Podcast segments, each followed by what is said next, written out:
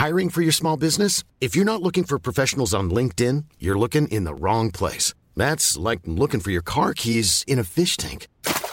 LinkedIn helps you hire professionals you can't find anywhere else, even those who aren't actively searching for a new job but might be open to the perfect role. In a given month, over 70% of LinkedIn users don't even visit other leading job sites. So start looking in the right place. With LinkedIn, you can hire professionals like a professional. Post your free job on linkedin.com/people slash people today. The following program is presented by the Nerdy Show Podcast Network, geeky programming for all nerds across the multiverse. All Nerdy Show programming is made possible by A Comic Shop, Orlando's number one comic shop and nerd destination, Nerdapalooza, the world's largest nerd music festival, and with the generous support of listeners like you. For more Nerdy Show podcasts, community forums, and learn how you can support this and other fine Nerdy Show programming, visit nerdyshow.com. This is Ikkaku Madarame from Bleach. Why aren't you listening to Nerdy Show? Unless you are.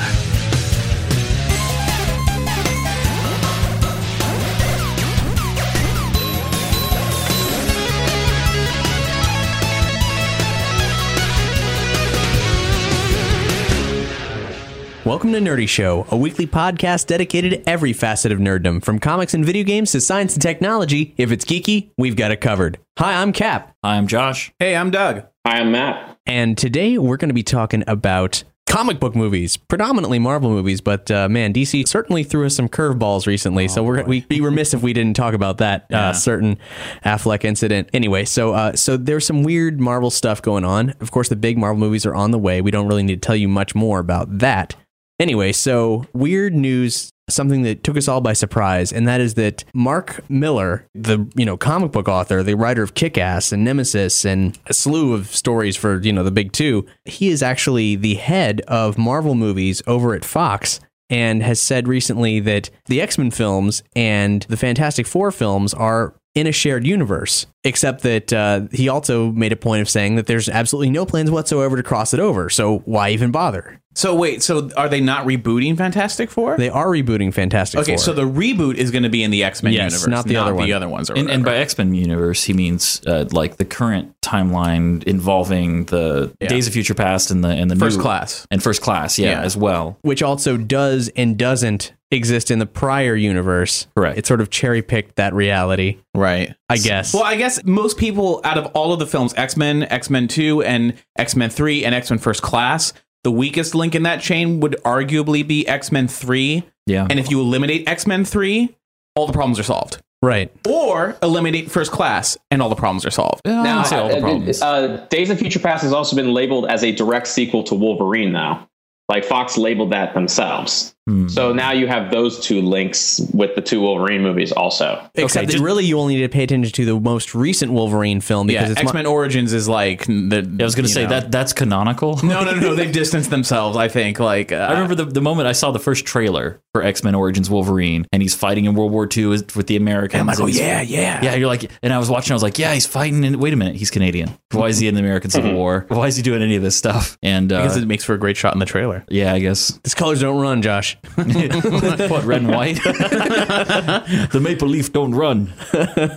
E, Have you guys seen any of you guys uh, seen the Wolverine? not yet. Didn't see the Wolverine yet. Okay. I, I was I was scared because uh, for ob- I think I don't need to explain why I was scared. I've heard mixed things, which is better than X Men Origins Wolverine. So I guess it does deserve a chance. I haven't seen it either. I really wanted to because trailers made it look kind of good. Um, yeah, trailers are good. Hex has seen it. Unfortunately, he's not here to comment on it, but I can relay what he told me to all of you, Okay. which is that um, it wasn't bad, but it also wasn't really anything of substance either. He watched it. He didn't feel like he wanted his money back, but it also just kind of happened. And the most exciting thing about the entire film was the post credit sequence, which does directly tie into both whatever the hell else is going on and also Days of Future Past. Or- Well, actually, here's the thing. They haven't disavowed X3. X3 is there. They're just kind of glossing over it like, yeah, some stuff happened. So, and this is, I'm going to issue a mild spoiler warning here because I'm going to tell you some things that uh, I don't. I mean, unless you're really truly invested in the Wolverine being the freshest experience ever, I don't think you're going to be upset over me Fresh saying and radical. yeah. I don't think you guys are going to be upset with me saying things I'm about to say.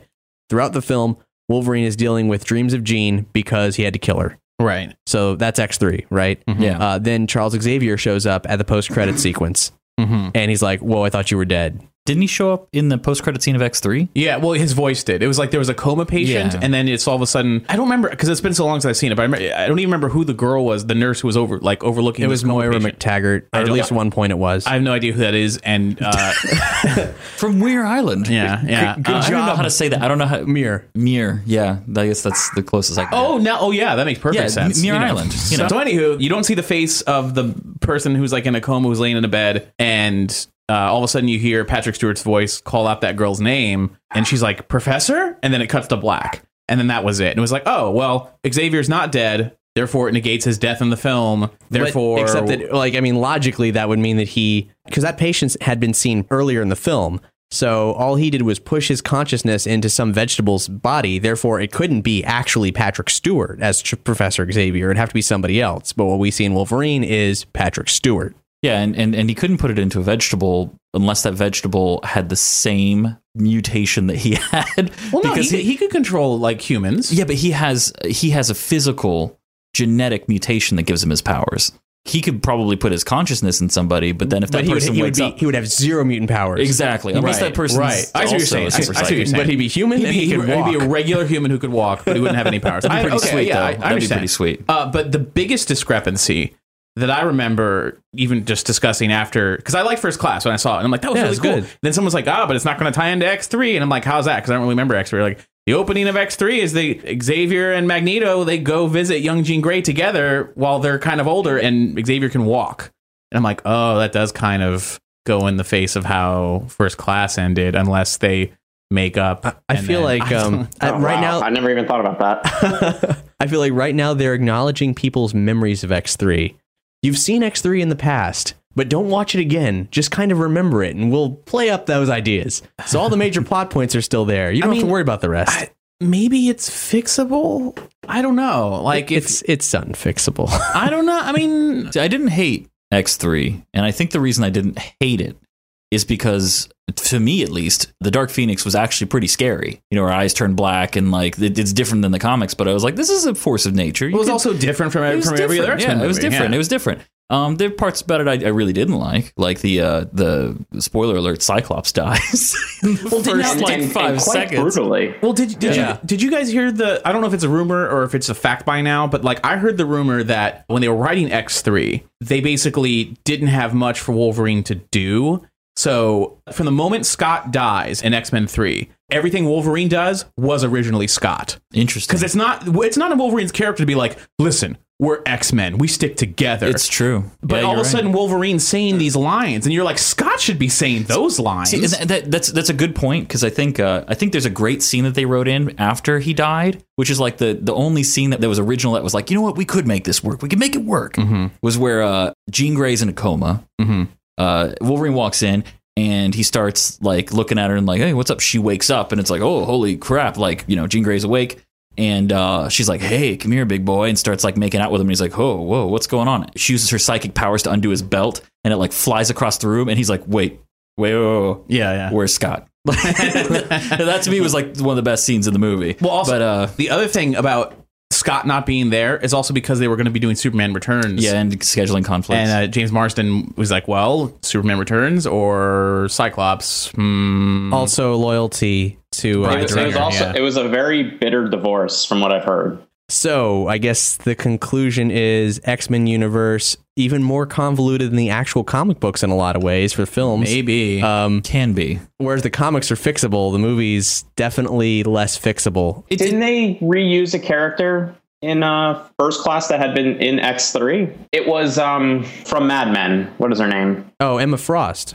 Yes, Was she in X three? very briefly, as I recall. uh, wait. No, she was Actually, in Wolverine. That was in, that was in Wolverine. X or Origins Wolverine. Yeah, yeah. It's a mess, guys. It's a real mess. Well, see, we say the comics are fixable. I think the movies are fixable. Well, the comics are fixable because they can use comic book logic. They can do Exactly. soft reboots and, and sort it all out and everything because comic book audiences accept those kind of things. But film audiences, they haven't yet had to undergo that. And there's kind of happening with X Men right now, but not by virtue of a cosmic event. I think now's a good time to, to try it out on film audiences. Really, because like let- let's go back, you know, in time. Uh, the the uh, Days of Future Past. Like that was all that was going on with the X Men. I don't believe there was a competing X Men comic going on at the same time. Like it was it was a Marvel event.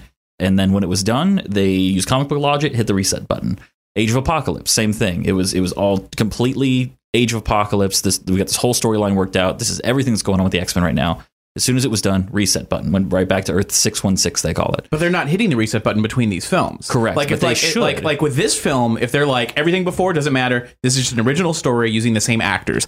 That would be cool. But I that, from what it sounds like, that's that's not what they're doing. They also feel the uh, the the need to make things or, or an origin story, and they're starting to get away from the the feeling of that need that they've had in the past. Audiences are exhausted with that shit. It, it is exhausting because you wouldn't you wouldn't put up with that shit in, in, in comic books. Like if you if every comic you picked up was an origin story, you get really tired oh, after you, three you- you mean like the new 52? Yes. Which is exhausting and awful. exactly, exactly. So, so what they could do, like I, I, I thought, oh man, I don't want to see another fucking origin stories. I I- like, I would love for them to just make like one-off sagas. If it was like a, a movie of Omega Red and Wolverine fighting it out with Colossus trying to get Illyana back, you know what I mean? Like that, that would be. You Yeah. just make a whole movie about that, and I would go see it. you know the wouldn't characters you don't need to worry about the the background or anything like you know tying it in you can just imagine that it does same way that you imagine that somehow wolverine can be in four titles simultaneously and it works out exactly. one of the reasons for this podcast was that um, when we were discussing this topic of these this shared universe marvel thing online matt you brought up a really interesting discussion topic Oh, the my my favorite game, right? yes your favorite game All right, so so I propose that if two of the three current Marvel comic movie making studios, Disney, Sony, and Fox, decided to team up for one crossover film, which studios do you want to come together and what film do you want to see? Knowing that there will never ever be another crossover event like this again between studios. Sort of like the Who Framed Roger Rabbit of our generation. exactly like that That that that's a beautiful analogy. That's a beautiful movie. you know, I'd have mixed feelings about all of it, but uh, if they were like going to do one and they're like, all right, Doug, you know, you pick now or we pick, and I'll be like, uh, then uh, I would just say mix uh, Amazing Spider Man, Sony version, mix that with the Avengers. They both seem the most in line tone wise, like than the current X Men series. And also with Spider Man, they didn't do anything that disavowed Avengers canon, you know? Like it wasn't anything that like it didn't go out of its way to make itself different. Whereas with X-Men, I don't know, X-Men just feels so different. It's hard to see them coming together and working that way. Plus it's also a huge ensemble mixed with another ensemble as opposed to just adding Spider-Man to the already pretty cool Avengers.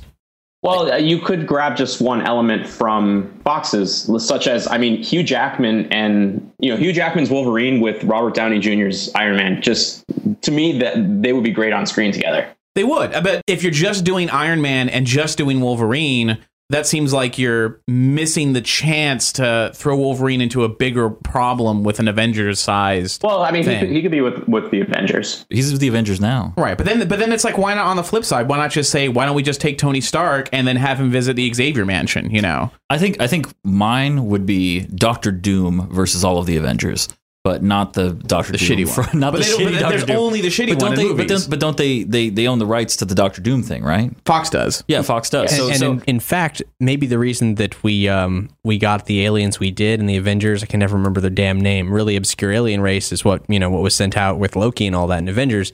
Reason we had those guys instead of something more complicated like Skrulls was one complicated, but two, I've heard that maybe Skrulls are with the Fantastic Four package. that's very possible. Hmm. I mean, Super Skrull, you know, Right, He is Clerk. the Fantastic Four. Yeah, I, I think Doctor Doom because I think you could make a great, basically bring it back home. You know, you got the Yeah, okay, otherworldly. okay. That, well, now you're going a different direction where you're like, let's take a villain from another franchise and throw him again. So if you were like, let's just say hypothetically, there's the reboot of Fantastic Four at Fox and it's kick ass and they got a great Doom. I'd be like, dude, bring in Doom versus the Avengers. That'd be the best thing ever. Or if you'd be like, oh, let's take Loki and have him versus the X Men, like that'd be interesting, That'd but it'd be be cool. it'd be weird a little bit. It'd be The thing really, that, uh, that plucks my heartstrings about the Doom versus the Avengers thing is, in my personal opinion, the most kick ass thing that Doom ever did. If it was adapted to film, it would be a three studio tie in, which is not part of Matt's rules. Uh, it was when when Doctor Doom created symbiote bombs that he dropped from satellites on New York City, and uh, and there was just crazy shit like symbiote dinosaurs and random people were getting turned into symbiotes and it was ha- complete havoc and Doom was like ha ha ha ha. What was his goal with that? Shouldn't uh, have trespassed into Latveria. Like, that's there, there, is to there was some kind of it was like a diversion or it was there was some I cannot remember for the life of me. I just remember thinking, okay, this is like this is balls to the wall, like a stupid like kid came up with it kind of a thing, but it's so cool. It's like, sir, we need a diversion for our master plan. How about we just kill a million people with the symbiote? It's like, that's a diversion or is that a battle? It's like, well, okay, it's a battle. See, my favorite Doom thing was when the Fantastic Four dr- literally opened a gate to hell Yeah. and l- left him there. And he's like, all right, well. Mark I Waid's Fantastic Four, best run ever. Exactly. He's like, guess I'm in hell now. And demons are like, I want his nose. I want his eyes. And he's like, then come for me, demons. There is doom enough for all. and then he fought his way out of hell and grabbed onto uh, the, the wake of Mjolnir as Thor died during Ragnarok and skated out uh, between dimensions. yeah. And- I was, I was like, well, didn't Thor's hammer play a part in that? Like he had Thor's hammer or something like that? yeah, that? Thor's hammer fell and he's like, it got me out of hell. Clearly it's mine. And then he goes to pick it up and he can't. And he's like, ah, screw you, Fantastic Four. That him getting back was weird, but Marvel didn't like anything that uh, Mark Waid did during that run, so it's all been disavowed. Like Galactus's origin, which was great, Yeah. disavowed. So See, I don't know. I, I I think when he reaches down to pick up that hammer, I thought, here we go. Like this is Yeah, if, if yeah. Thor dies and the most worthy person on earth is Doctor Doom, That's a there's great there's twist. A That's like- comic, yeah, yeah. There's a comic I want to read. yeah. Marvel's ballsy enough to do that now. hmm They weren't then. It was only a few years ago, but they weren't true. then. So Mark Millar, the head of uh, now the head of Marvel's movies and Fox, Yeah, which is we're gonna- weird. we were all surprised by that. That's I mean Very that's weird. that's super strange. He's I mean, I guess, you know, Marvel needs to have a kick-ass personality overseeing Fox's stuff, so no pun intended. a manic, a manic Scottish comic book writer. I don't know. I don't know how much attention he can actually devote to it, considering how much stuff he does. But true. Um, I guess they've accepted. You know, well, if we can't publish these films ourselves, they better at least not suck and ruin our properties.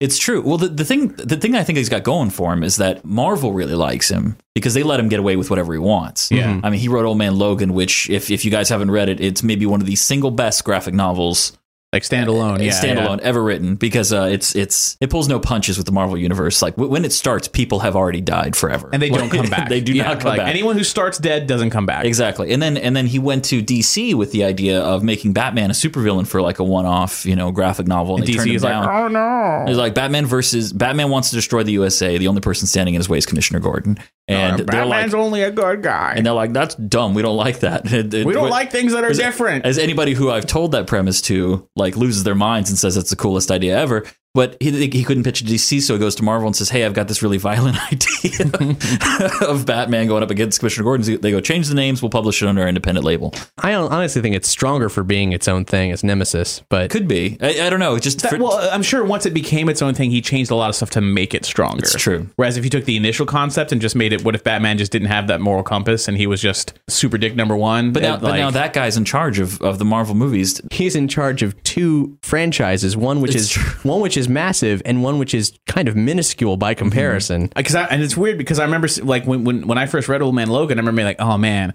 if they just made a movie of this with Hugh Jackman and age makeup, or just wait for him to get older and just do Old Man Logan with Hugh Jackman, that'd be like the greatest thing I've ever seen. Or And if now Jack like, Palance was still alive, Or if Jack Palance or, or- if Clint Eastwood was twenty years younger, 20 years younger. Yeah, yeah, that'd be yeah. perfect. oh It'd be perfect. But but that that begs the question: Are we going to see? Are we more likely to see an Old Man Logan movie with him at the helm? Oh, can Oh, we I w- start? Can we start a letter writing campaign? No, I, I would I would certainly say it's more likely because I mean, if you got the guy, look, I It's mean, definitely a thousand times more likely more than it was before. But was it is it more likely than the zero chance it was before? I- Before it was zero. it's like has it skipped Yeah. up a few point zero zero decimal places? It's like, one. It's like it was zero, and now it's like one out of a million. It's like so you're telling me there's a chance? I read you. Like you know this. I would love to see a hyper violent Wolverine movie. The world is horrible.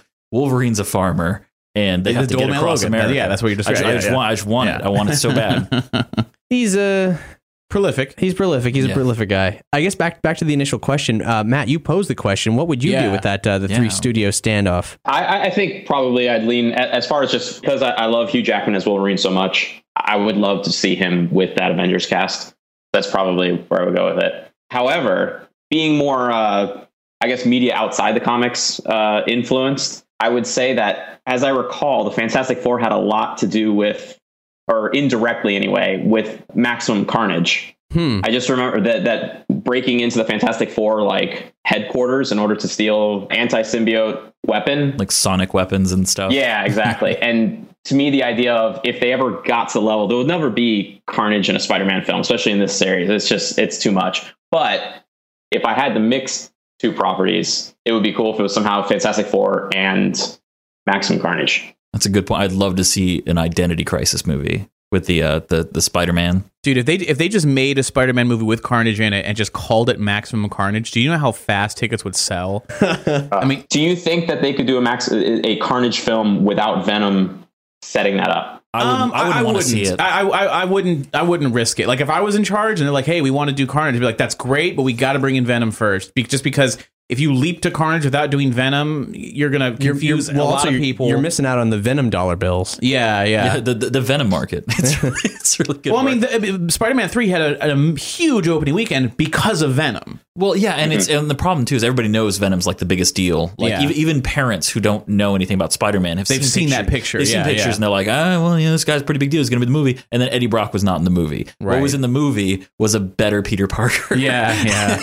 as, as Topher Grace would have been an amazing Peter Parker if they true. cast I him thought I thought he was wonderful in that film. He was one of the only successful things about that movie. he was a great Peter Parker. I thought he was I thought he was wonderful, snarky. Who do you think, either in a future incarnation or if you were to go back in time and replace, who would make a really good Eddie Brock? Like that's tough. comic Eddie Brock. That's tough because he's uh, he's supposed to be like an Olympic athlete. right. You know what I mean? But he's, He's- but he's a photographer. Eddie Brock is a shitty character. You know who's my favorite Venom? My favorite Venom is Flash Flash Thompson. Thompson. And- oh, that's that's a whole other. that- and it, it is. I would love it- to see that it- film. It is a whole other thing, but that depends on whether or not the studios would like to market Venom as an anti-hero rather than like because Venom becomes an anti-hero, but he has to be a monster first. right. But But if, I, I, I kind of I really like Eddie Brock as a character only because like he's this big buff dude who's a big bully to Spider-Man. What's what's important about him is that he's not a monster, even though he like literally is a monster. He only just hates Spider-Man, and He doesn't later on take over the world. Yeah, later on, collateral damage happens, and he feels really bad about it. And then like Spider-Man saves his ex-wife, and he and he becomes Venom Lethal Protector, and he's like, I will do good too, and he just terrifies everybody he tries to help. Like that aspect of it is really cool. Like that's a I think that's really great. I think it's really great. Uh, there's good potential to make that a film. Who would play that? That's a really good. That's a really good question. Because I liked the idea that they were trying to take where it's like, oh, Eddie Brock is just an anti Peter Parker. See, I would, I would Like leave off the mullet. I would take the mullet away. Well, you know, it's. But if you you know, like with Topher Grace, they were like, "Oh, he's just like Peter Parker, but he's just the opposite. Oh, like we're opposites or whatever." That was true. cool. But if you're going like just big guy who's totally different from Peter, Like he's not dumb, but he's not Peter Parker. Like he's not. right, he's right, not right. quick with the wit, and, he, and like you know, Peter Parker would gives him some sass, and he's like, "Well, shut up, you jerk." You yeah, know? yeah, yeah. Like I think that's I think that's more interesting to me. I, I think of big people. I, I think of like Jason Momoa. You know, but, I but think I, of, I don't. I don't. uh, I don't Dwayne of- Johnson, but he wouldn't. Uh, he's Oh, the Rock. really- The yeah. Rock is as Eddie Brock would be. It would be different. Eh, He put the he put the Rock in Eddie Brock. I think we got to give Josh a point for that. I would love. No, you you nailed it. Yeah, Dwayne Dwayne the Rock Johnson as Eddie Brock would be amazing. It'd be good. It'd be very different though, just because there's always like we haven't really seen him go bad. Except I, in I would love to. I can't. I can't. Now, yeah, I'm 100 percent behind that. I, I want I want the Rock to play Eddie Brock. I feel like in the studio question, you know, there's a lot of things I could do that would indulge me personally, but I feel like the most logical thing for them to do is to put Spider-Man in an Avengers film. That's just straight up the smartest thing they could do because they want these movies to be, you know, they want them to stay around PG-13 and uh, Wolverine being in the Avengers to this day in the comics, it, they love him being in there, but there's a certain caveat. Everybody's always bringing, he's, he's this other guy's a murderer here. You know, this guy's a murderer. Like he keeps coming up. Well, I- in the movie version, if I were to go see an Avengers movie and Wolverine and Hugh Jackman Wolverine shows up, be like, "Oh, great to have you on the team." And he's, "I don't play well with the groups, but that's all I ever do." That- that's And the then- whole Avengers. Yeah, and then and then uh, but then but then it's like, "Oh, there's a big cataclysmic event happening. Good thing Wolverine's here." But it, man, we're really getting our ass kicked. Wolverine, do you know any like other people who could possibly help and join us? Nah, they're busy. You know, it, like it just They're children. yeah, it just it just raises that question of like, where's the other X Men? If it's Right. a world-ending event, wouldn't the X Men come out? But if you it's know, if it's Spider Man, he's a superhero. He's operating well under the Avengers level radar. Yeah. Right. Except So- so except for their fucking the dra- like, Hawkeye and Black Widow. the drama would come in where it's like it's a cataclysmic event is happening, and they're like, Spider-Man, do you know anyone who can help? No, and I can't help either. I beat I'm up out of my muggers. element. Like, yeah, I beat up muggers and like jewelry thieves. I punch people in the face, and then they go to the hospital. They don't die. You know, it's like th- there's a whole other thing of Spider-Man being out of his element. But in the Avengers, it's almost like he's the more relatable person at that point. See, if you combine the uh, the X Men and the Fantastic Four movies with Spider Man, you could do Secret Wars, which would be pretty cool. True. And then you could introduce the the, the black costume in this version of Spider Man, and that would be a much better introduction for it than in the third Spider Man movie, which was just there it is. like it's just it literally, I was so disappointed with just how it arrives on Earth. the thing that's, that's always frustrated me endlessly about that is that Sam Raimi was, you know, vehemently like anti Venom, right? Then he should. Haha. Then he shouldn't have done it Right, though. he- like, he- like he they should- pressured him into doing it. He shouldn't have done it. But then the the weird thing is the way the symbiote shows up in the comics is in the biggest ultimate comic book brawl sort of like could never happen on film sort of way. The way they did it in the animated I series of about to say, Spider-Man it was pretty good. was was really genius of, of J. Jonah Jameson's son being an accomplished astronaut and accidentally bringing it back with him on a historic Mars mission. even, no, that's and a, he's that's, in the movie. And, and, yeah, Yeah. and that's the thing. And it seemed like Sam Raimi, even though he hated Venom, was, Was inexplicably that. setting it up in the second film. my And- son, the astronaut. Like And he had him didn't say that, it. and I was like, so when when when they said in the sequel, he's like, my son's getting married, my son, the astronaut, and I'm like, oh sweet, they're going that route. And then like just announced Spider-Man three, Venom's gonna be it. I'm like, fucking a, like that's the way. The, the astronaut thing, like of course it's gonna play. It's from outer space. He's an astronaut. Maybe it comes down with him. Maybe we get that awesome crash scene from the animated series, which where is they one of the coolest things they ever did. ever did on that entire show. Miss Brandt, don't open the caviar. Yeah, yeah, yeah. But it's, and that, that would have been so freaking cool. But then it's just like I'm waiting for it in the opening of the movie, and then just a little pew, meteor just slants like feet away, and I'm like, well, that's a coincidence. And then it's like it's like, oh well, he's driving away. Like maybe it was just to show, I don't know. And then he's driving away, and just sticks to his backpack or whatever. I'm like, oh, Sam, what they The, do the, to you? the problem too is they had a really good Sandman movie on their hands. Yeah. that didn't need Green Goblin or Venom. Yeah. like it didn't need Yeah. either of those people to be in it, and it would have been really good because you like that's that's where all the emotion in that entire story is. I hate when people shit on their artwork. It doesn't Yeah. make Yeah. sense. Well, he just got pressured into doing it from the studio. The same way that uh, Tim Burton got pressured with uh, Batman Returns. What did he get pressure with that? I mean, it's he he got to do so much of what he wanted to. They kicked him off of it. Oh, no, that's true. It's true. Well, here's the thing. From what I understand, he didn't really want to incorporate. I think it was Catwoman, and he wanted he wanted to focus mostly on the Penguin. I love that. Cat. But he did though. such a good job. but, of no, no, playing- here- but that's the thing. They were like, they're like, no, no, no, you got to put Catwoman in. He goes, well, I didn't really think about it, but if I got to do it, I'll do it my way. And they're like, yeah, whatever, man, just do it. And he, then he did it his way, and then they're like, you don't, you're you're stupid, Tim. You know, you you spoil, you ruined, you ruined everything. you made McDonald's mad at us, Tim. Exactly. Yeah. But it, you know, but it was fine. Like I thought it was fine. But This movie made money, and we hate you. but if they just would let him do what he wanted to do in the first place and not include Catwoman just because fans like Catwoman, you know, I don't know. It could it could Is, have been is, different. is Batman Returns the like sort of did that movie like sort of establish the dual antagonist? Mm-hmm. So so that was the first. Yeah, okay. Pretty much. probably. There's even that scene in Spider-Man 3. So it's like in, in Batman Returns, it's like, listen, you hate the bat. I hate the bat. Let's join forces. And he's just like, bringing "Wah, wah, into. Batman Returns. What are you doing? So that was that was just the, the sexy Catwoman, but I'm I can't do it. So, but the the then in Spider-Man three, you got Eddie Brock on the wall. It's just in an alleyway. Happens to meet Sandman. It's like I hate the spider, you hate the spider. Let's join forces and hate the spider together. I have four friends. I don't know. Like even in uh, uh, Batman and of the- Robin. they have half of the Sinister Six in that movie. Yeah, they didn't. They didn't spring do for the shit. other three. Yeah, yeah. but even in Batman and Robin, it's just like. Oh, you hate the Batman. I hate the Batman. I want plants to take over the world. You want to freeze the world. We make a great team. Just, No. no, I don't. Not even a little. also, I've got a I've got Bane too. a surprise. Yeah, yeah. bomb, bomb. I had a weird. I had a, I had the dumbest revelation the other day. I was reading Batman sixty six, the uh, the new comic that's in the Adam West continuity, and uh, which is so true to its actual source material that I almost can't stand it. Like I just Really? I just I, I cringe. It's great, but it's it's so perfect that it makes me uncomfortable because the show makes me uncomfortable. Oh, I love the show for totally different reasons. Um, and uh, and then the, the second issue has Mister Freeze in it, and he, I'm like, he's German. God damn it! That's what that that's why Arnold. Oh fuck! Why did I never see this before?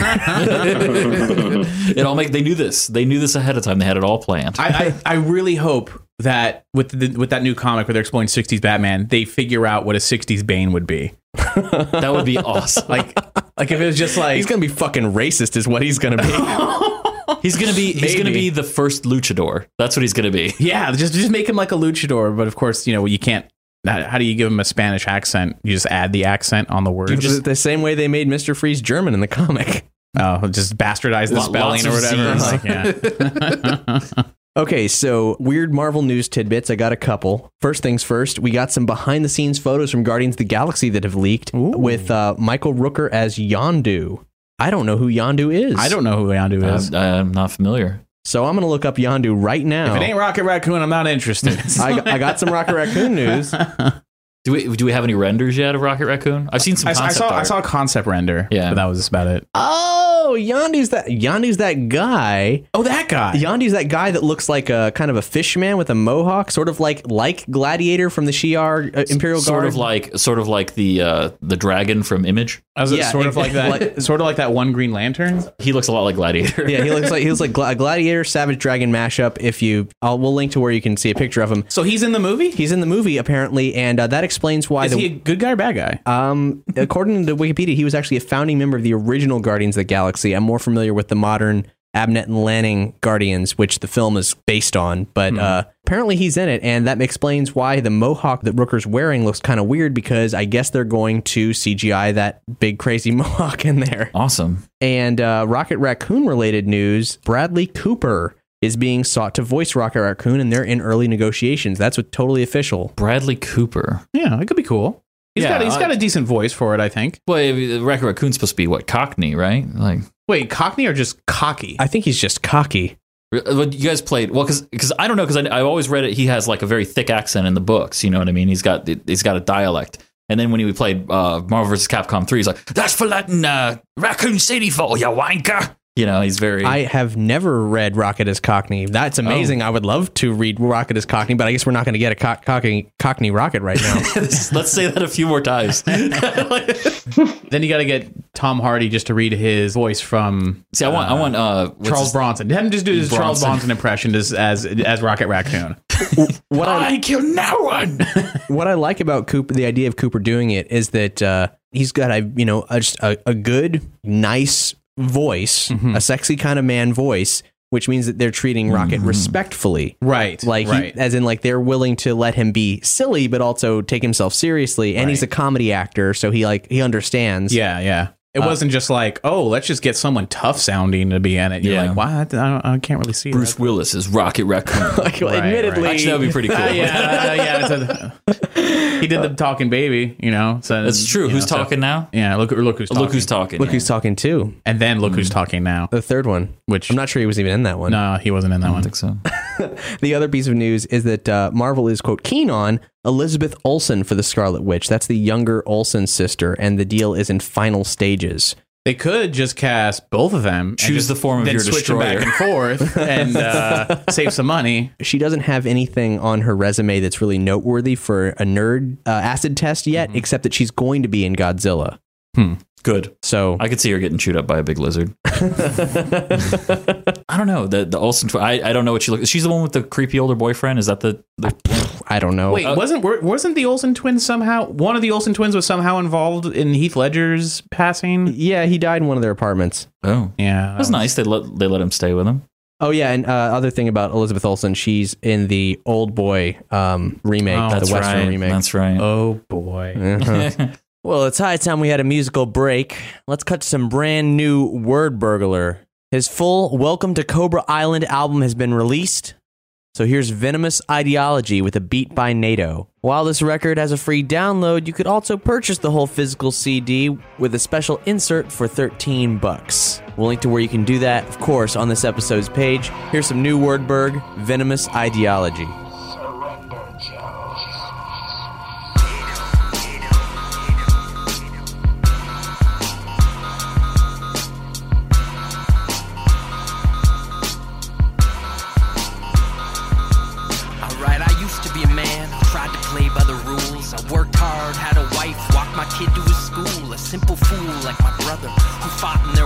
In exchange for a drinking problem and a loss of support. Not anymore. They found his body spread across the highway. Head on collision with some family who couldn't drive straight. Irate, I lost the American dream. Went from selling used cars to running pyramid schemes. Hoodwinking investors. That's where I got my first taste. Recruited like minds. We met on Thursdays, cause money buys weapons. And very good lawyers. Next thing you know, I got an island plus some tank destroyers. I must be doing something right, is what I told myself. Kidnapping presidents, throw them in the holding cells. See, I'm like no one else. A rattle charmer, going to work in helmets, hoods, and battle armor. I'm a brainwashed, you bleeding hearts and hippies. Carve my face in the moon, so you'll never forget me. Put mind control in everything, perfume to chewing gum. Psychos and maniacs, I'm always interviewing some new members. Man, haven't you heard? Ask my accountant. He's the one dressed like a bird. I turn your town around till you're living like royalty. And all I ask is nothing but I'm questioning loyalty. I'm the man, the mask, the myth, the urban legend, the snake in the grass. That you're never sure where I'm heading. I'll be the vermin you're fretting, certain you're nervous and sweating from the way I earn my rep with less conservative weapons. Our old enemy, old Cobra Commander. Got, got, got an appetite for destruction. Five forces in your gravity with fly orders. Operation Crush Planet Earth, right I palm. got burning ambition and a venomous ideology, a thing for snakes technology. My economy, huh, diamonds to ruples, and my philosophy. Who needs scruples? Morality, ethics, those are just a curse to carry. If I got any problems, got a Rolodex of mercenaries to hurt and bury. I'm trying to keep the hate alive. No, I'm not crazy, just dangerously destabilized. It pays to lie. Truth is, whatever I say to guys, anything I don't like, I vaporize. Robots with laser eyes, your mom while she's baking pies. I'm Cobra Commander, exactly what the name implies. Take the prize for charismatic, sociopathic words. Hook you like some opium addicts. You're lonely and tragic. Time to get open to havoc. Running rackets for whatever helps the scope of my ravage.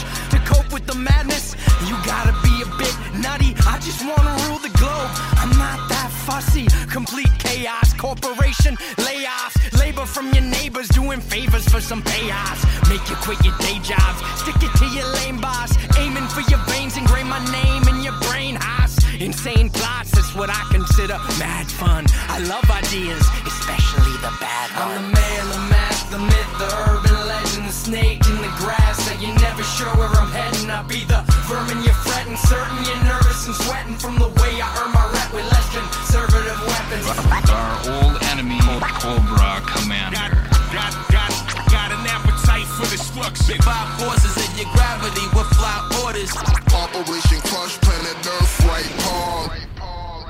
I got some weird ass Marvel news you guys might have heard. Have you guys heard of the Marvel Experience?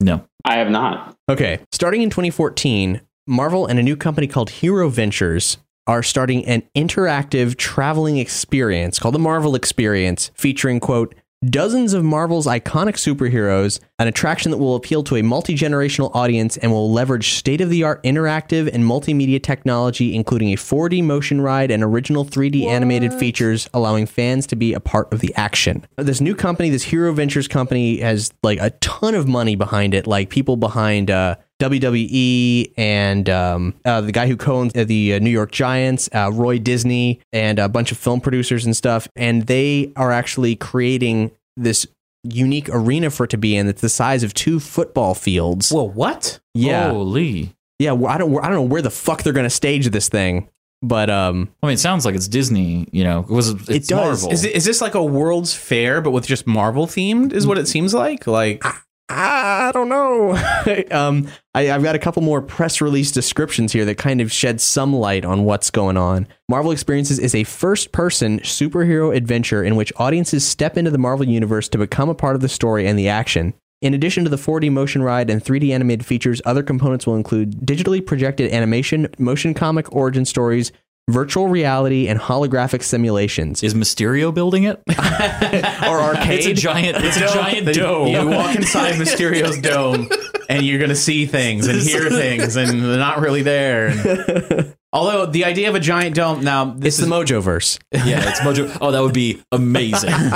like if they called it Mojo Verse, you'd have me day one and every day thereafter. a giant dome makes me wonder. And it's like you said, giant dome, 3D projections, 4D experience.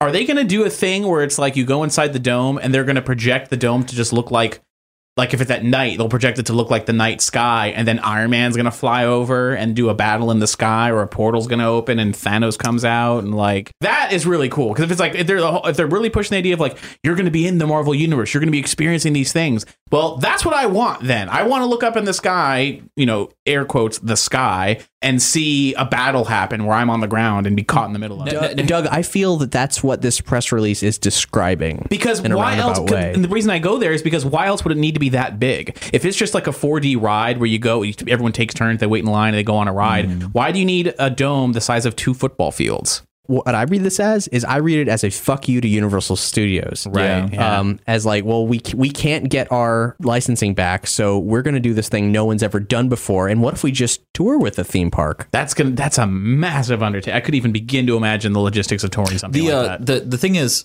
two football fields is big.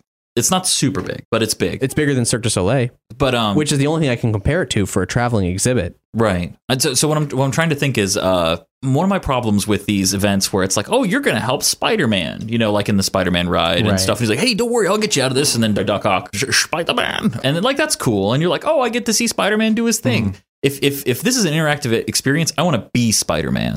You know, I want to be Iron Man. I want to I want to I want to do all of those things that they do. No no kid cares about being the kid that Thor saves. You know, they want to be Thor. It does sound like they are setting us up to be the same collateral damage that we've always been in these th- theme park experiences. Now, if they change it to being that you like it's Heroverse, it's an interactive 4D experience. You pick your superhero and you get that experience out of the superhero. That that's that's something because it sounds like all the descriptions are descriptions you'd use if you were if I asked you to describe this video game. These are all things that you would say to me. Oh, it's very interactive. You get to experience the world in which this happens and this happens, but Right. you are the hero. Well, uh, you know, the the first problem, like if I was designing, I'd be like, well, the first problem is like, well, f- that's a great idea, but what happens when uh, on, on one particular day, ninety percent of the people just want to be Spider Man? Then ninety percent of the people are Spider Man. You get the individual experience. I guess. Then you have to figure out well, what, what kind of experience is it then? well, they, they do like uh, Star Tours. You know what I mean? Yeah. The, the new Star Tours they designed so that each each time you go on it, the planets you go to are different. yeah. Let's say uh, you know all these people want to be a Spider Man. All the, they want to do this, they want to do that. I'm, I'm sure there's a way to do it. Uh, this thing also describes that it will have um, original merchandise, of course, and integrated social media touchpoints, of course, but carefully woven into the rich narrative storyline. So Sounds gutsy. yeah, it definitely is. It definitely is gutsy. It's uh, thirty million dollars plus gutsy. The CEO Rick Licht says the dynamic creative elements The we're CEO developing. is a, is a lich. yes, Awesome.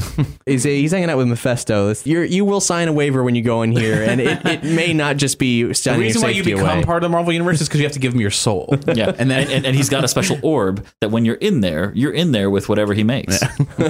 Part of which is Marvel. The rest is Eternal Torch. The dynamic creative elements we're developing are going to enable anyone to feel like a superhero, like Spider-Man or Captain America. Hey, there you go. okay, so That's Uh, got to be it. that's that's and then then then a bunch of like uh, you know just rhetoric Buzzwords about yeah yeah. that's the only like telling thing is that you know maybe maybe you'll be more than a spectator, but I really think Or you just walk up to a thing and you just choose what powers you want. Like I I remember one of the rumors was that originally for the Harry Potter uh, attraction, they wanted you if you bought a wand, there'd be a computer chip in the wand that would remember where you go in the park and what you do, and if you move, it would be motion sensitive. So like if you're going through a maze that's made to look like part of Hogwarts, you go to a certain wall and you move the wand a certain way and you say a certain word because there's a microphone in that room. Then the wall opens and you get a secret video of of Dumbledore being like, "Good, good, job, you did it," and you, then but if you leave Universal and you keep your wand because you bought it, it'll remember everything you did. So if you go back a year later, they go, "Welcome, student. We haven't seen you in a year." You know that type of level of customized, which is entirely possible because Disney's already got a very early version of that, um, several renditions of it at different parks, and sort of a detective game they got going on. But so. the, the idea there that you are your own wizard in the Harry Potter universe. Yeah. So if you're doing like I'm my own superhero in the Marvel universe, or I, do you want to be bitten by a spider or do you want to be born a mutant, you know, or whatever? Put your hand in this jar of spiders. One of them is radioactive. think- Take a gamble. I wasn't thinking that as much as like you choose, you would choose your origin of your power, and then you go and you do your thing. But this is all Do you, want, do you want us to kill your parents? I like this. I like this a lot. Cap, have you seen? Did you see the Marvel news that preceded that announcement though from Disney? No. That they are introducing a Thor attraction in Disneyland. I know that they are putting in an exhibit in Disneyland related. I I, th- I didn't read the article, but I assumed that I gleamed what I could from it. That it was basically an exhibit of props from the most recent Thor film at Disneyland. Is there more to that? Yeah, because they're saying that Thor will be the first costumed Marvel character to be part of Disney. Okay, I don't. oh, all right. Wow. Yeah. Okay. Uh, They're also they're they're doing an Avengers Academy, kind of like the Jedi Academy. Did did they do a Jedi Academy attraction there? I'm not familiar with that. Oh, that was actually years ago. I mean, they they're still doing it, but it's a little thing. You know, kids get brought up on stage and they teach them how to do They force still do- powers and you know the lightsaber combat and things like that. Then Vader comes out and they force push him away. Okay, yeah, I have heard of they, that. They still do the Jedi Academy at Star Wars weekends at uh, MGM or excuse me, Hollywood Studios. Here's an interesting tidbit of Marvel things that I noticed. Um, are you, anybody here else familiar with Planet Hulk and World War Hulk? totally, yeah. Okay, so obviously the the best costume superhero run that you know that that has lasted for quite a while has been the Hulk series. Very recently, it, it was it was phenomenal. In the newest Thor trailer, at the end, there's a giant stone guy that comes out and Thor kills him. Uh, that stone guy is the same race of uh, Shut Thor's up. number one general. If you Shut the fuck look- up. Look at the picture. Like watch watch the trailer, and no, I swear to you, you're completely right. Korg is it was is the general. So, but but um, for those of you not not who don't know about Planet Hulk and World War Hulk, what that, that's a huge deal because that means they may be considering doing Planet Hulk and World War Hulk, and eventually maybe Skaar, Son of Hulk. And those comics are amazing. Uh, I, I didn't read Planet Hulk, so to me, the stone guy was just a stone guy that Thor's like, uh, anyone else want to fight? And I'm like, oh, Thor. the stone guy that comes down uh, basically one gets a bunch of them get get stuck as gladiators on this planet and hulk frees them and one of them is his top general he tells a story of the worst fight he ever faced and he doesn't know who the person he's fighting in but when you're reading it it's thor and thor just kills like his people as they're just trying to like So, settle so a new even planet. in Planet Hulk, he's explaining fighting Thor in the past? yes That's fucking crazy. I can't believe that. I didn't. I did not. Josh, thank you. I didn't even remotely glean that. sorry that was a huge deal i remember i, I went to go see, That that is the coolest thing they have ever done so far yeah, in yeah. Marvel movies. No, so, so it, it shit. hints it hints that they might be doing a Planet Hulk movie, and I would crap my pants twice. I, would- I, it's because if they do it, man, I'm just gonna sit on a bucket the whole time. yeah, it's so good. Uh, it, it would be it would be amazing, but it would be so Shit. expensive because nobody's human. there Yeah. are no humans in Planet Hulk. It's basically a Pixar film at that point. I mean, like, and they've done an animated Planet Hulk film, which I hear is Yeah. pretty good. It is pretty good. They replaced um, Silver Savage, which is the Silver Surfer, Yeah. with Beta Ray Bill, and that's not a bad choice. Uh, Beta Ray Bill is scary. Beta Ray Bill is harder to explain. Yeah, they But- don't even try. Like really, they're just like it's Beta Ray Bill, and he's like, "I've heard, I've heard tales of your rage, Hulk," and then then he. well, now him. Silver Surfer, where does he currently reside? Well, in, in- the, in the movie universe. Oh, he's he's over with uh, Fantastic Four. Yeah. Um, So why is Silver Surfer under the umbrella of Fantastic Four and not his own thing? because he's the Herald of Galactus, and Fantastic Four and Galactus face off more than anybody else in Galactus. He was part Oh, of the shit. package. Remember that amazing trailer for the second Fantastic Four film that the looks one that so got me good? super excited. Yeah, the one that made me go, Where "Wow, maybe it's really going to be kick-ass." Yeah, where it was like I was like, oh, that horrible Doctor Doom movie they made. This this there's no way this can make up for it. And then he drops Johnny Storm from space. Yeah, yeah. That was I was 100 percent on board. And, then, and then they got then, but then they terrible. had Doug Jones play the Silver Surfer, and he even did the voice of the Silver Surfer. And then they're like, "Uh, we need someone more famous, and rec- we, the Silver Surfer needs a recognizable voice. Let's get Laurence Fishburne." And I like Laurence Fishburne, and he's got a cool voice, but I wanted to hear Doug Jones' voice. Like, dude is always in a costume, and he's always like whatever. He, was I don't a- know. he, he voiced Abe Sapien. Like they let only him the, keep only his voice. only in the second film, You're right. and he, did he's good. in, he's in good. Fallout Nuka Break. Yeah. It was just such a missed opportunity. I mean, that I well, agree, but I of course, agree. that's the whole story of the Fantastic Four films. Missed, Missed opportunity. Yeah. Yeah, you know, it, you know, it quite literally missed opportunity when they turned Galactus into a cloud. Yeah, what the fuck? Yeah, but you know, I I remember someone like when they oh, just announced Galactus is going to make an appearance in the new Fantastic Four movie, and they showed a screenshot, which I didn't know at the time was from the Marvel Ultimate Alliance game or whatever, or was it some other? It was some other game where it was just a giant Galactus, like photorealistic, reaching through the clouds at, over a city, and I'm like, that's fucking awesome. And then I, I expected to see that in the film, and of course, that's not the case. all the cinematics are done by Blur.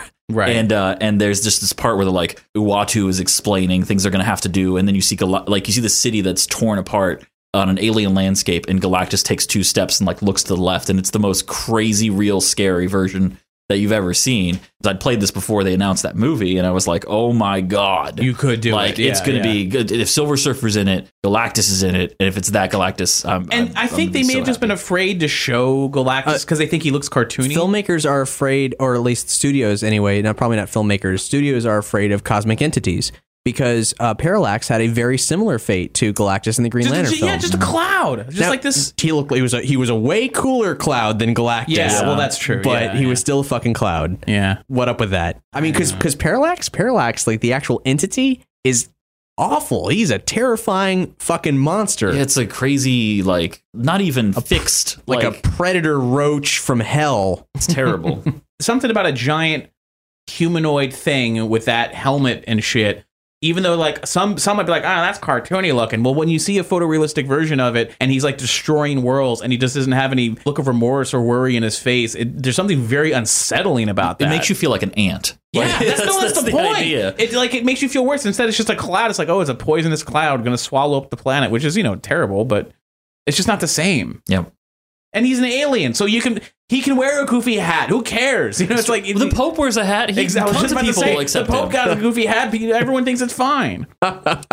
Let's conclude on a, on a very sour note. Uh, DC announced that Ben Affleck is the new Batman. See, now here's the thing. I'm going to be contrarian on this one. okay. well, he, uh, bef- before, Maybe everybody's going to be contrarian. Well, no, no, no. Because first of all, when I heard the news, I thought that that was someone trolling, just being like, "Ah, Ben Affleck or whatever." we all thought that. And then uh, then I see it uh, more and more and more, and my reaction was, he may not be the best choice, but I have no idea why everyone's freaking out. People are saying like you ruined Batman. Like this, you can't come back. okay, this. well, if, if we know anything, no man can ruin Batman.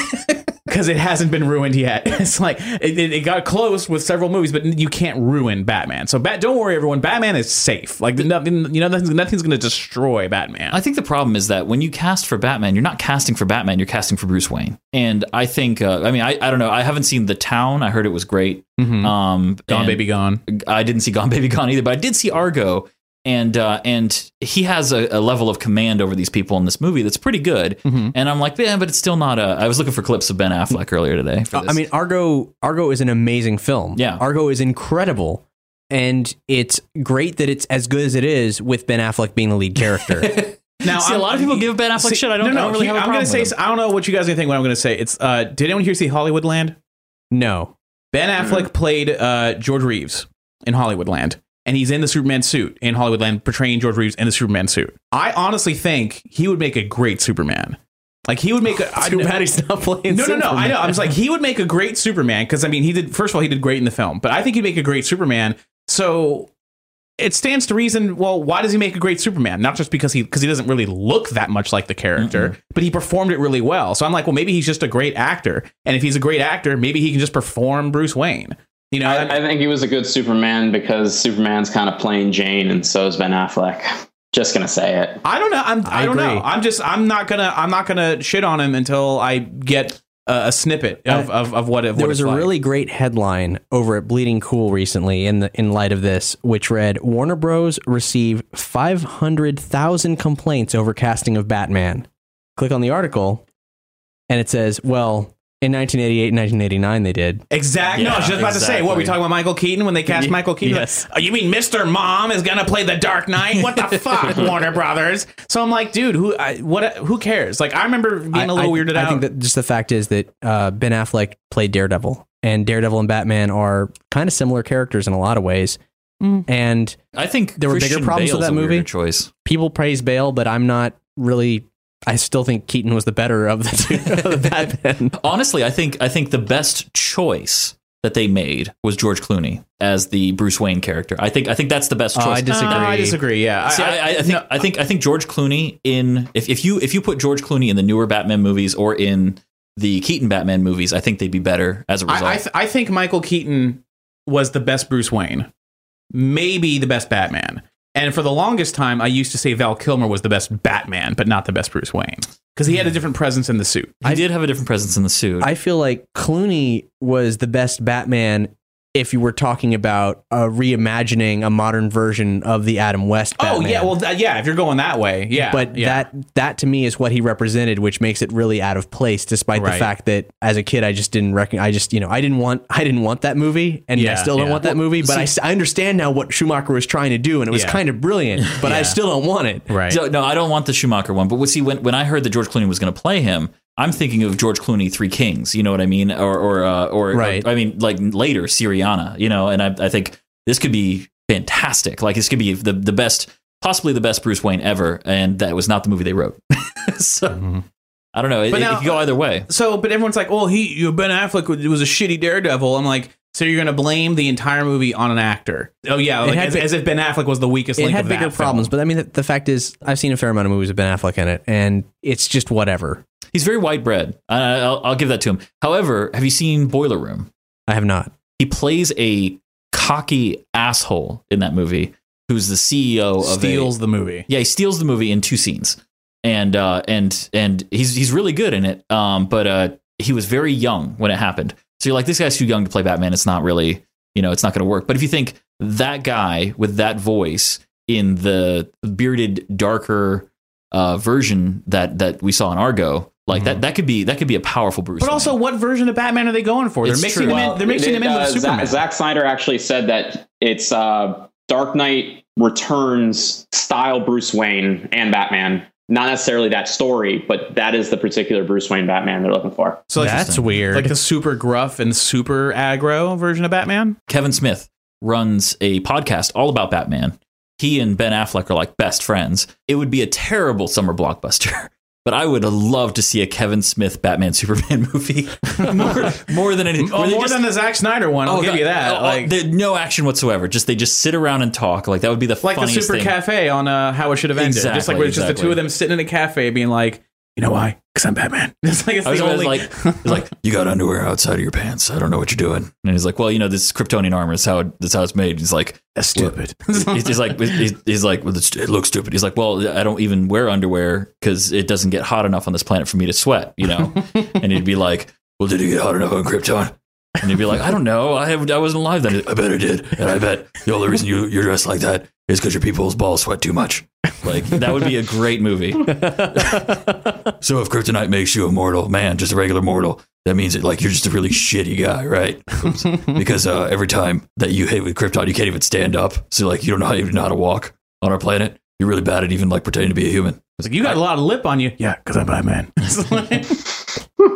It's like- So Batman Superman, it comes out July 17th, 2015. Uh, allegedly, it's going to start shooting early next year. And uh, it's still got the supporting cast of Amy Adams, Laurence Fishburne, and Diane Lane. And I still don't give a fuck. yeah, yeah. Yeah. And uh, many moons ago, Ben Affleck had been in talks about a Justice League movie. This was like pre Green Lantern. Yeah, yeah. Like to, to direct it. Now, if there's the potential of him directing himself as Batman in a Justice League movie, I don't know how that changes opinions if that's actually going to happen. I think Affleck has proven himself as a director more than anything. If you have to give him any allowances, if even if you hate him, you have to go, well, he, he makes good movies. I don't like saying mean things about him, but I don't like him as an actor. That's but, fair. But I'm I, not- I love him as a director. He's such a good director. He's really good. And he, I mean, and a writer too. He he co-wrote uh, Good Will Hunting. Good Will Hunting, and that's a phenomenal, phenomenally written movie. I thought he was okay in it too. to, to me, saying Ben Affleck is Batman is not the worst news. I, I mean, it, it- Zack Snyder is worse news for me. yeah, for me I- it was. I- I- Yeah. Absolutely. I mean, even if they just said, "Oh, it's it's Ben Affleck, and we're keeping uh, Henry Cavill, and we're keeping the rest of the cast, but we're getting someone else to direct," like I don't know, even if ben, even if Ben Affleck was directing it and he was directing himself as Batman, I'd be like, "Okay, well, I'm automatically more interested in seeing it." Completely forgot that I wanted to ask about how you guys felt about there being two Quicksilvers right after one another. Wait, what? Yeah, because we're getting one in, in Avengers 2 and we're getting one in Days of Future Past. Are you fucking shitting me? No, like that was uh Whedon confirmed that like I think at Comic Con. I, I mean, I knew that Quicksilver was going to be in it, but I didn't realize that he was in, in Avengers. But I didn't realize he was a part of Future Past, and Yes. that's Oh, that's fucking stupid, guys. That's fucking It's, stupid. it's bad news. Well, I mean, they're both. I mean, uh, Scarlet Witch, Quicksilver, Magneto's children, but he's way more important in the Avengers. There's like nothing that even comes close. Hmm.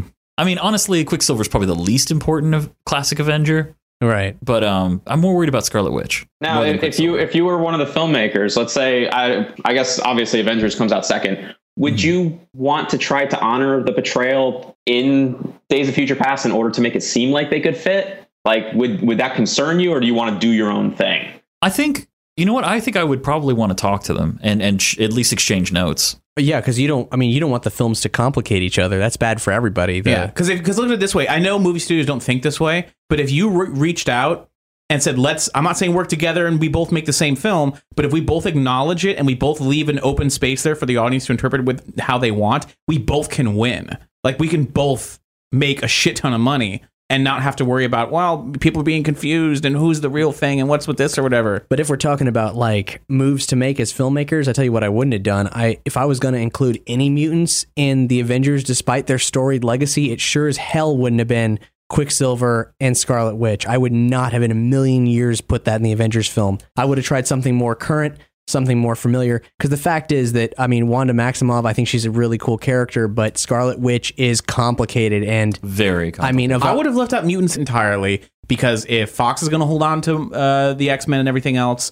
let that sort of feel like its own universe that maybe someday in the future can cross over. It's But- true. But if you're going to be like, you may as well just be like, well, hey, we got Quicksilver. Why not get Wolverine in here? I completely agree with you. If I go, you know what, let's just leave Scarlet Witch out of this equation because this bridges into the X Men like heavily, especially way later with uh, M Day and stuff. But uh, if you ha- if you leave her off, there's no reason to have Quicksilver in it. Yeah, I'd, I'd be more interested in like I think that mutants are inter- an interesting factor to have in the Avengers, but I definitely wouldn't do those 2 Just they're just too complicated.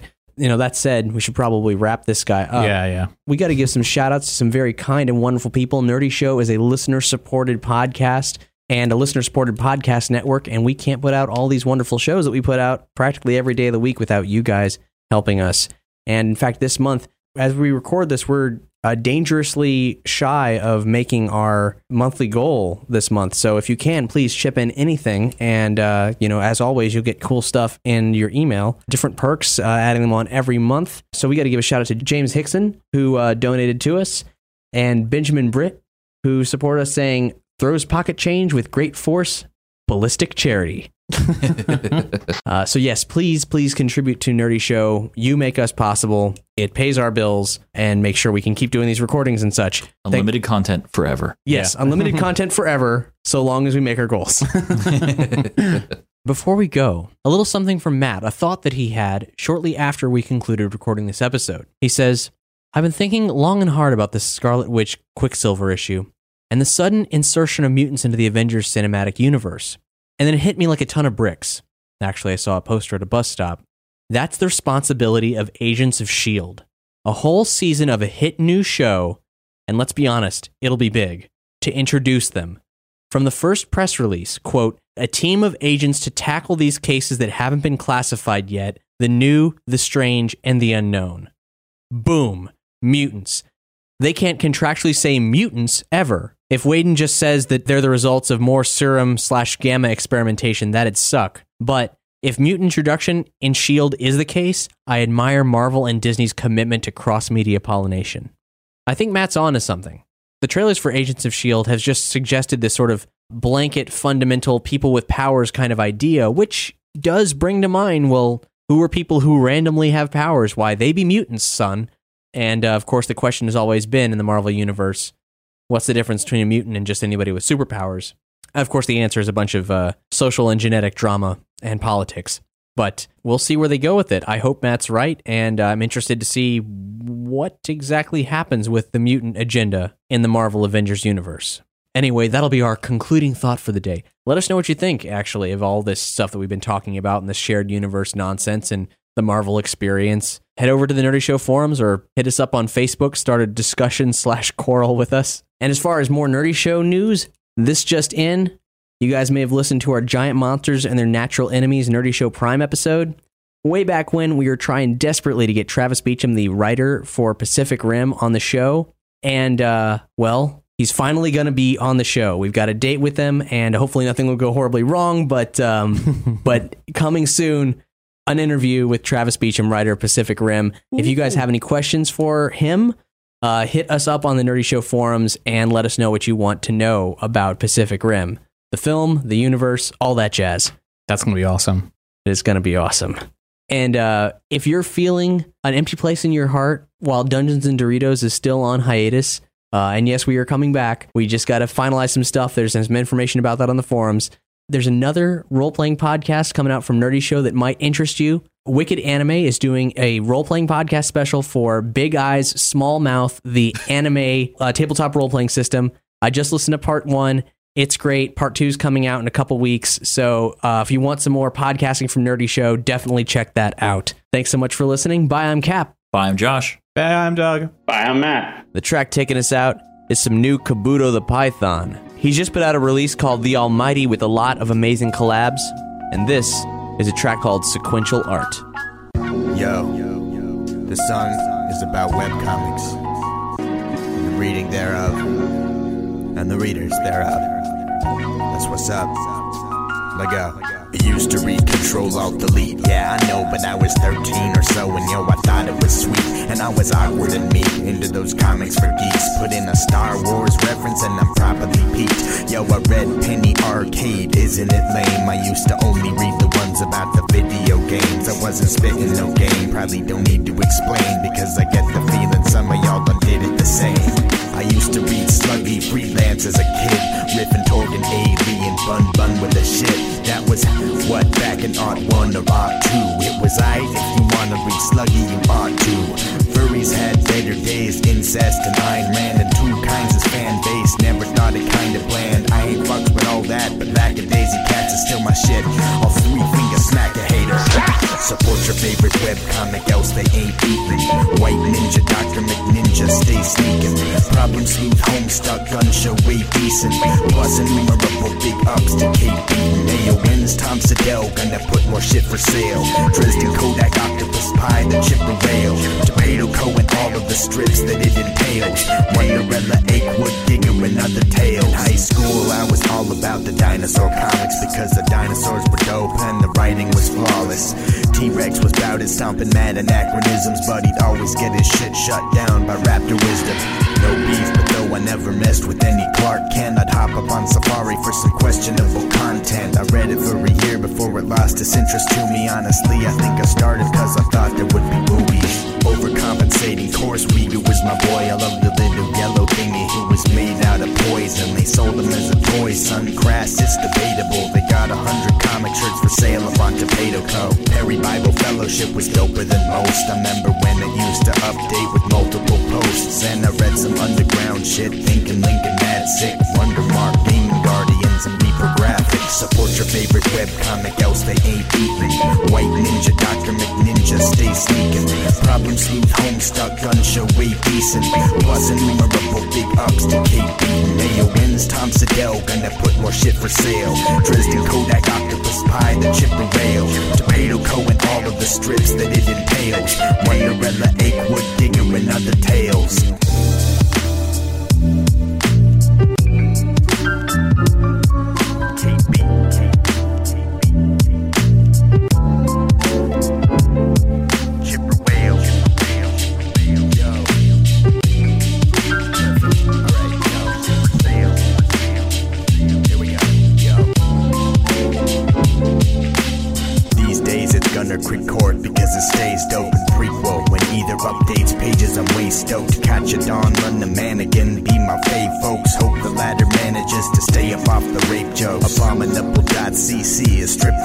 Billy's an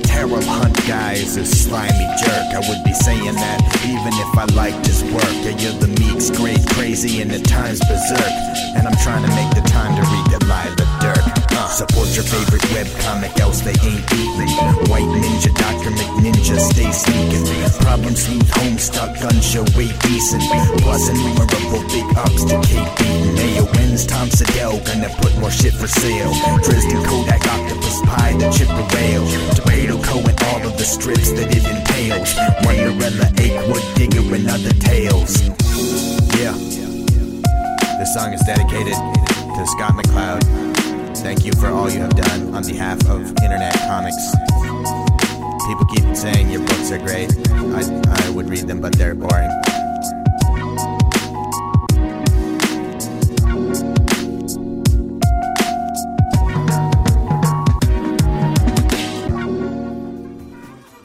Thanks for listening to Nerdy Show. Hmm.